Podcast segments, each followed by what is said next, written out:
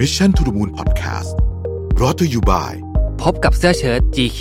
X Mission to the Moon Selective Edition เรียบนานไม่ยับง่าย สมาร์ท อย่างมีเสน่ห์สั่งซื้อได้ที่ Line My Shop แอดเลยแอด Mission to the Moon สวัสดีครับยินดีต้อนรับเข้าสู่ Mission to the Moon Podcast นะครับคุณอยู่กับโรวิทานุสาหะครับ วันนี้จะมาชวนคุยเรื่องของ CLMV นะครับวันก่อนเนี่ยผมได้ฟังคุณป้อมพาวุฒิเนี่ยในเซสชันหนึ่งของเอ่อ Clubhouse นะครับแล้วคุณป้อมพาวุฒิก็บอกว่าจริงๆเนี่ยเอ่อ SME ไทยเนี่ยควรจะโฟกัสมากๆเลยกับการทำตลาด CLMV เพราะว่าใกล้ด้วยนะครับแล้วเขาก็รับสารข้อมูลที่ใกล้เคียงกับเราเนี่ยอย่างอย่างประเทศสปปลาวเนี่ยก็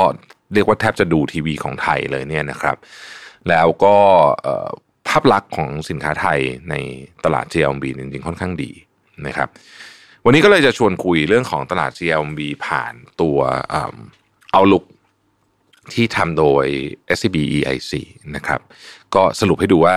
เป็นยังไงกันบ้างในปีที่ผ่านมานะครับ แล้วก็ปีนี้ด้วยเรามองภาพยังไงบ้างนะครับ ต้องบอกก่อนว่า ภาวะถดถอยทางเศรษฐกิจทั่วโลกเนี่ยนะครับ แล้วก็การระบาดของโควิด -19 แน่นอนส่งผลกระทบต่อตลาด CLV อย่างหลีกเลี่ยงไม่ได้นะครับ แล้วก็ในปี 2020 เนี่ยนะฮะเอ่อเวียดนามกับเมียนมานี่ก็มีการชะลอตัวอย่างชัดเจนนะครับ ขณะที่ลาวกัมพูชาก็เผชิญกับปัจจัยลบหลายประเทศ นะเพิ่มเติมนะครับ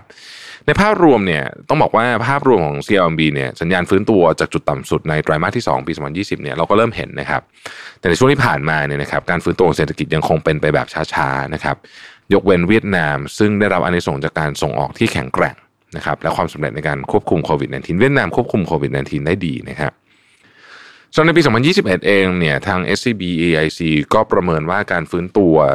เศรษฐกิจ CLMV เนี่ยนะครับจะเป็นแบบค่อยเป็นค่อยไปนะฮะแล้วก็จะยังไม่ค่อยทั่วถึงสักเท่าไหร่ โดยมี 3 ปัจจัยหลักด้วยกันนะครับหนึ่งก็คือประสิทธิภาพและมาตรการในการควบคุมการระบาดของโควิด -19 นะฮะซึ่งนี้แน่นอนเป็นเรื่องที่คิดว่าน่าจะสำคัญที่สุดนะสำหรับผมนะฮะรวมถึงวัคซีนด้วยว่าฉีดได้เท่าไหร่นะครับมาตรการการฉีดเป็นยังไง อันนี้ก็จะส่งผลกระทบต่อ ต้องเรียกว่าเป็นเซนติเมนต์ของประเทศนั้นๆเนี่ยอย่างมากเลยทีเดียวนะครับ คือถ้าเกิดว่าควบคุมได้ได้ดีนะครับฉีดวัคซีนก็ดีด้วยเนี่ยนะครับ คือคนก็จะมั่นใจ และอย่างที่เราพูดกันในทุกพอดแคสต์ที่เราพูดกันถึงเรื่องเศรษฐกิจจะบอกว่าจริงๆเนี่ยความมั่นใจของคนนี่คือสำคัญมาก เวลาคนมั่นใจเนี่ยไม่มีเงินยังก็ยังใช้เงินนะครับ เวลาคนไม่มั่นใจมีเงินก็ไม่ใช้อะไรแบบนี้เป็นต้นเนี่ยนะครับ ข้อที่สองก็คือ ขนาดและประสิทธิภาพ ขนาดและประสิทธิภาพของ government aid การมาตรการการช่วยเหลือภาครัฐ การอัดฉีดเงินลงไปเพื่อช่วยเหลือคนที่ได้รับผลกระทบจากโควิด -19 นะครับ ซึ่งมันมีการอัดฉีดเงินหลายประเภทนะฮะเออมันมีตั้งแต่การไปการันตีการกู้เงิน หรือว่าการเลื่อนภาระของการจ่ายพวกหนี้สินต่างๆ ออกไปทั้งของภาคเอกชน ทั้งของประชาชนเองนะครับรวมไปถึง การช่วยแบบตรงๆเลย อย่างที่เมืองไทยแล้วคือการให้เงินเลยนะฮะหรือว่าโครงการต่างๆที่ไปช่วยกระตุ้นการบริโภคเช่นอย่างของเมืองไทยก็คือคนละครึ่งอะไรแบบนี้เนี่ยนะครับซึ่งประเทศอื่นเขาก็มีมาตรการตามประเทศของเขาไปว่าเขาเลือกจะใช้แบบไหนนะครับเท่าที่เราเห็นมันก็จะมีหลายอันนะนะที่ที่เป็นหลักๆ ก็จะมีให้เงินตรงๆนะครับชะลอการชะลอหรือพยายามไม่ให้มีการเลิกจ้างนะฮะนี่ก็เป็นอีกมาตรการหนึ่งหรือว่าการ support เรื่องของหนี้สินต่างๆนะครับเรื่องการจ่ายดอกเบี้ยเรื่องการจ่ายเงินต้น นะฮะหรือว่ามีพวก soft loan ดอกเบี้ยต่ำอะไรออกมาเนี่ยอันนี้ต้องจับตามองเลยนะครับ เพราะว่าเงินช่วยเหลือเนี่ยมันสำคัญมากนะฮะในบางธุรกิจเนี่ยตอนนี้ถ้ารัฐบาลไม่ยื่นมือเข้าไปช่วยเนี่ยนะครับ ก็อาจจะถึงขั้นล้มหายตายจากได้เลยทีเดียวนะฮะในประเด็นของเรื่องการช่วยเหลือเนี่ยมันก็มีประเด็นเรื่องของแผลเป็นทางเศรษฐกิจหรือที่เราเรียกว่า scarring effect ด้วยนะครับ ซึ่ง scarring effect ก็คือผลกระทบ เช่น คนตกงานนานๆเนี่ยพอสมมติว่าเศรษฐกิจมันเริ่มฟื้นเนี่ยเราจะกลับมา ให้เขากลับมาในตลาดแรงงานได้เร็วแค่ไหนนะครับหรือบริษัทที่โดนไปหนักๆตอนช่วงแรกเนี่ยเขาจะกลับขึ้นมาได้ไหมตอนที่กำลังซื้อ หรือว่านักท่องเที่ยว หรือว่านักลงทุนกลับมาแล้วเป็นต้นเนี่ยนะครับ อันที่สามก็คือปัจจัยความเสี่ยงรายประเทศนะฮะเช่น ความเสี่ยงการผิดนัดชำระหนี้ของ สปปลาวนะครับรัฐบาลสปปลาวนะครับสถานการณ์การเมืองในเมียนมาซึ่งในวันที่ผมอัดเสียงนี่คือวันศุกร์ที่ 19 กุมภาพันธ์เนี่ยนะครับเเมื่อคืนก่อนเนี่ยมีความรุนแรงในแมนทะเลนะครับมีการใช้กระสุนยิงกระสุนจริงนะฮะกระสุนจริงนะครับ แล้วก็ต้องบอกว่าภาพที่ออกมาเนี่ย ผมว่าคนทุกคนที่เห็นก็ก็ก็น่าจะ น่าจะรู้สึกว่าเฮ้ยมันมันมันมีโอกาสที่จะกลายเป็นเรื่องที่รุนแรงมาก ๆขึ้นไปได้นะครับเอ่อหากดูทุกทุกประเทศใน CLMV เนี่ยก็ต้องบอกว่าเอ่อเวียดนามเนี่ยดูจะดูจะมาทรงดีสุดนะฮะเศรษฐกิจเองก็ขยายตัวได้ค่อนข้างดีนะครับจากการส่งออกนะฮะอิเล็กทรอนิกส์ที่ยังขยายตัวนะครับแล้วก็ดีมาในประเทศเองเขาก็เพิ่มขึ้นด้วยนะฮะตอนนี้ค่อนข้างชัดเจนนะครับในขณะที่เศรษฐกิจเมียนมาเนี่ยมีแนวโน้มจะซบเซานะฮะ จากเรื่องของการเมืองแล้วก็เอ่อเมียนมาเนี่ยมีประเด็นเรื่องของการควบคุมการระบาดของโควิด -19 ด้วยนะครับ เราไปดูรายประเทศนะฮะว่าคาดการณ์ว่าปี 2021 เนี่ยแต่ละประเทศจะมี GDP เติบโตขนาดไหนนะครับ กัมพูชาเนี่ย SCB AC คาดการณ์ว่าโต 4%นะครับในขณะที่ลาวเนี่ย 4.5%นะครับเวียดนาม 7%นะฮะแล้วก็เอ่อเมียนมาเองเนี่ยคิดว่าไม่โตเลยเป็น 0%นะครับอยากโฟกัสที่เวียดนามนิดหนึ่งนะครับเวียดนามเนี่ยปี 2019เขาโต 7นะครับปี 2020เขาโต 2.9 แล้วปี 2021 คาดว่าจะโต 7เนี่ยนะครับแน่นอนว่าปี 2020 เนี่ย 2.9 ฟังดูเป็นตัวเลขที่ไม่เยอะนะสำหรับการเติบโตของ GDP แต่ ในปี 2020 นี่มันพิเศษนิดหนึ่งนะฮะเพราะว่าประเทศไหนที่ตัวเลขบวกนี่ก็ถือว่าดีมากแล้วนะครับแล้วบวกถึง 2.9 เนี่ยนะสำหรับในปีที่โควิดระบาดกันทั้งปีเลยตั้งแต่ต้นปีถึงปลายปีเนี่ยก็ถือว่าทำได้ดีนะครับ เรามาดู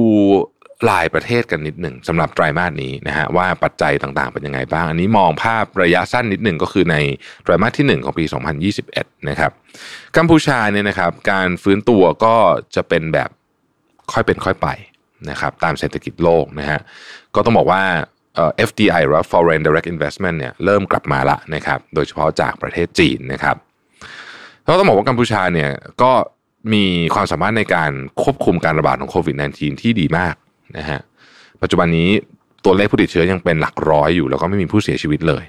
นะครับข้อตกลงการค้าเสรีจีนกัมพูชาจะช่วยผลักดันการฟื้นตัวการส่งออกในปี 2021 นะฮะของประเทศกัมพูชาอย่างแน่นอนนะครับ อย่างไรก็ตามเนี่ยการท่องเที่ยวนะครับ ก็ยังจะคงซบเซาต่อไปนะฮะแล้วก็เป็นปัจจัยเสี่ยงที่ค่อนข้างสำคัญเหมือนกันสำหรับกัมพูชานะครับ แล้วก็แน่นอนว่าส่งผลกระทบต่ออัตราการเจริญเติบโตทางเศรษฐกิจนะฮะ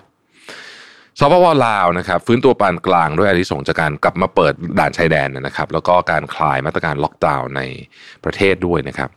การค้าแล้วก็ foreign direct investment ที่กลับมานะฮะจะช่วยสนับสนุนการเจริญเติบโตทางเศรษฐกิจนะครับ ดีมาในประเทศจะทยอยฟื้นตัวอย่างช้าๆนะครับแล้วก็การลงทุนโครงสร้างพื้นฐานจากจีนเนี่ยก็จะเป็นแรงพยุงสำคัญเช่นกันนะครับ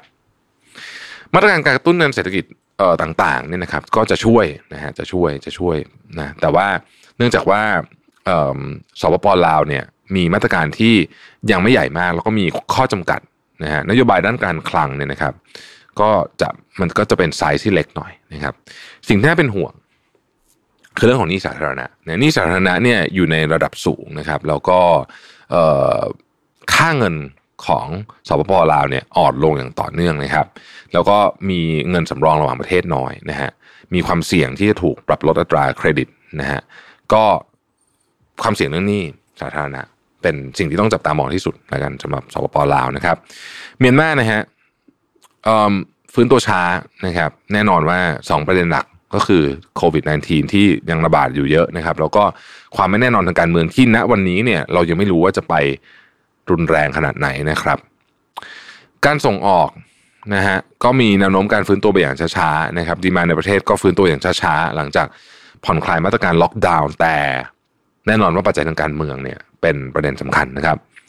foreign direct investment นี่อันนี้ซบเซาแน่นอนนะครับ หลายนักลงทุนจำนวนมากนะฮะชะลอแผนหมด เพราะว่าไม่รู้ว่าจะเป็นยังไงนะครับ มาตรการต่างๆ เช่นมาตรการการคว่ำบาตรเนี่ยจะมีออกมาจากประเทศอื่น อย่างโดยเฉพาะประเทศตะวันตกอีกหรือไม่นะครับ แล้วก็ต้องบอกว่าตอนนี้เนี่ยคือเรื่องของการประท้วงเนี่ยหากมันลุกลามนะครับ มันก็จะไปส่งผลต่อ เรื่องของการฟื้นตัวทางเศรษฐกิจอย่างแน่นอนนะครับ เวียดนามนะครับ เวียดนามเนี่ยน่าจะอย่างที่บอกนะฮะทรงดีสุดแล้วนะครับใน CLMV เนี่ยนะครับ เวียดนามเนี่ยการส่งออกก็ขยายตัวได้ดีนะครับ โดยเฉพาะสินค้าเทคโนโลยีขั้นสูงนะฮะซึ่งตอนนี้เนี่ยเป็นที่ต้องการของตลาดโลกมากนะฮะก็ได้รับอานิสงส์เวียดนามได้รับอานิสงส์จากเรื่องนี้นะครับอันนี้ยังไม่นับรวม ข่าวต่างๆ ว่าจะมีโรงงานนะฮะของแบรนด์ดัง ๆ ที่สนับสนุนแบรนด์ดัง ๆ เนี่ยมาเปิดที่เวียดนามนะอย่างเช่น Apple อะไรต่างๆ ซึ่งพวกนี้เนี่ยเวลามาเขาไม่ได้มาโรงเดียวนะฮะเขาก็จะมาเป็นมีมี supply chain ของเขามานะฮะแล้วก็มันก็ช่วยภาพลักษณ์ด้วยอะไรต่างๆ นานาหลายเรื่องนะครับ ก็เป็นอันนี้ก็เป็นปัจจัยบวกมากนะฮะเศรษฐกิจภายในประเทศเนี่ยก็ค่อนข้างที่จะกลับมาดีมานกลับมาดีละนะฮะตอนนี้ในในในประเทศของเวียดนามเอง เพราะว่า เขาสามารถควบคุมโควิด -19 ได้ค่อนข้างดีนะครับเครือข่ายข้อตกลงการค้าเสรีนะฮะที่ที่กำลังทยอยใช้กันแล้วก็แล้วก็แล้วก็มีมาตรการต่างๆ เริ่มออกมาเยอะขึ้นเนี่ยก็ช่วยผลักดันการส่งออก แล้วก็แน่นอนว่าช่วยดึงนะครับเงินที่เป็น FDI Foreign Direct Investment เนี่ยอย่างต่อเนื่องนะครับ แล้วก็ต้องบอกว่าอย่างน้อยที่สุดในระยะที่เรามองเห็นเนี่ยนะฮะอันนี้ยังถือว่าเป็นปัจจัยบวกมากๆ ความเสี่ยง ที่ต้องจับตามองก็คือว่าการที่กระทรวงการคลังสหรัฐเนี่ยขึ้นบัญชีเวียดนามเป็นประเทศผู้บิดเบือนค่าเงินนะฮะอันนี้อาจจะมีมาตรการออกมาได้ แต่ว่าตอนนี้นะฮะตอนนี้ยังไม่ได้มีมาตรการตอบโต้จากสหรัฐอย่างเป็นทางการแต่มันเป็นความเสี่ยงเพราะฉะนั้นก็ต้องคอยดูนะครับ ทีนี้เนี่ย RCEP เนาะ RCEP ที่เป็นที่เป็นการรวมเขตการค้าภายในภูมิภาคอาเซียนเนี่ยนะครับ แล้วก็ ข้อตกลงการค้าทวิภาคีอาเซียน plus one ระหว่างกลุ่มอาเซียนและคู่ค้าหลัก 5 ประเทศอันได้แก่จีน ญี่ปุ่น เกาหลีใต้ ออสเตรเลียและนิวซีแลนด์เนี่ยนะครับ ก็คือเป็นการเป็นเครือข่ายการค้าเดียวกันนะฮะลดลดกำแพงภาษีนำเข้าระหว่างประเทศสมาชิกนะฮะพวกนี้เนี่ยมีนัยยะสำคัญต่อกลุ่มประเทศ CLMV และแน่นอนประเทศไทยด้วยนะครับเมื่อเทียบข้อตกลงการค้าขนาดใหญ่เช่น CPTPP นะครับข้อตกลง RCEP เนี่ยครอบคลุมขนาดเศรษฐกิจที่ใหญ่กว่านะครับเป็นประมาณ 29%ของ GDP โลกเลยนะฮะ จะช่วยส่งเสริมการค้าระหว่างประเทศสมาชิกอย่างมากนะฮะจากกำแพงภาษีลดลงต้องคอยติดตามเรื่องนี้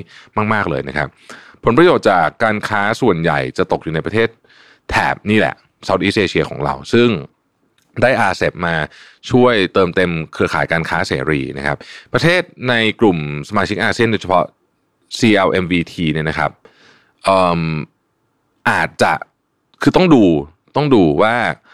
จะได้จากแง่มุมไหน อาจจะไม่ได้ในในบางคือคือมันจะมีบางอันที่กำแพงภาษีมันต่ำอยู่แล้วนะครับเพราะฉะนั้นก็ต้องไปดูว่าในแต่ละรายการเนี่ยถ้ากำแพงภาษีมันต่ำอยู่แล้ว ก็ผลประโยชน์ก็อาจจะไม่ได้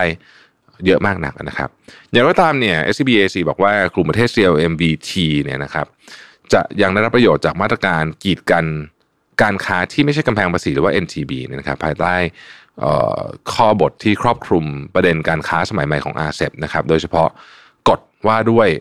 rules of origin นะฮะก็คือถิ่นกำเนิดสินค้าซึ่งอยู่บนมาตรฐานเดียวกันหมดนะครับ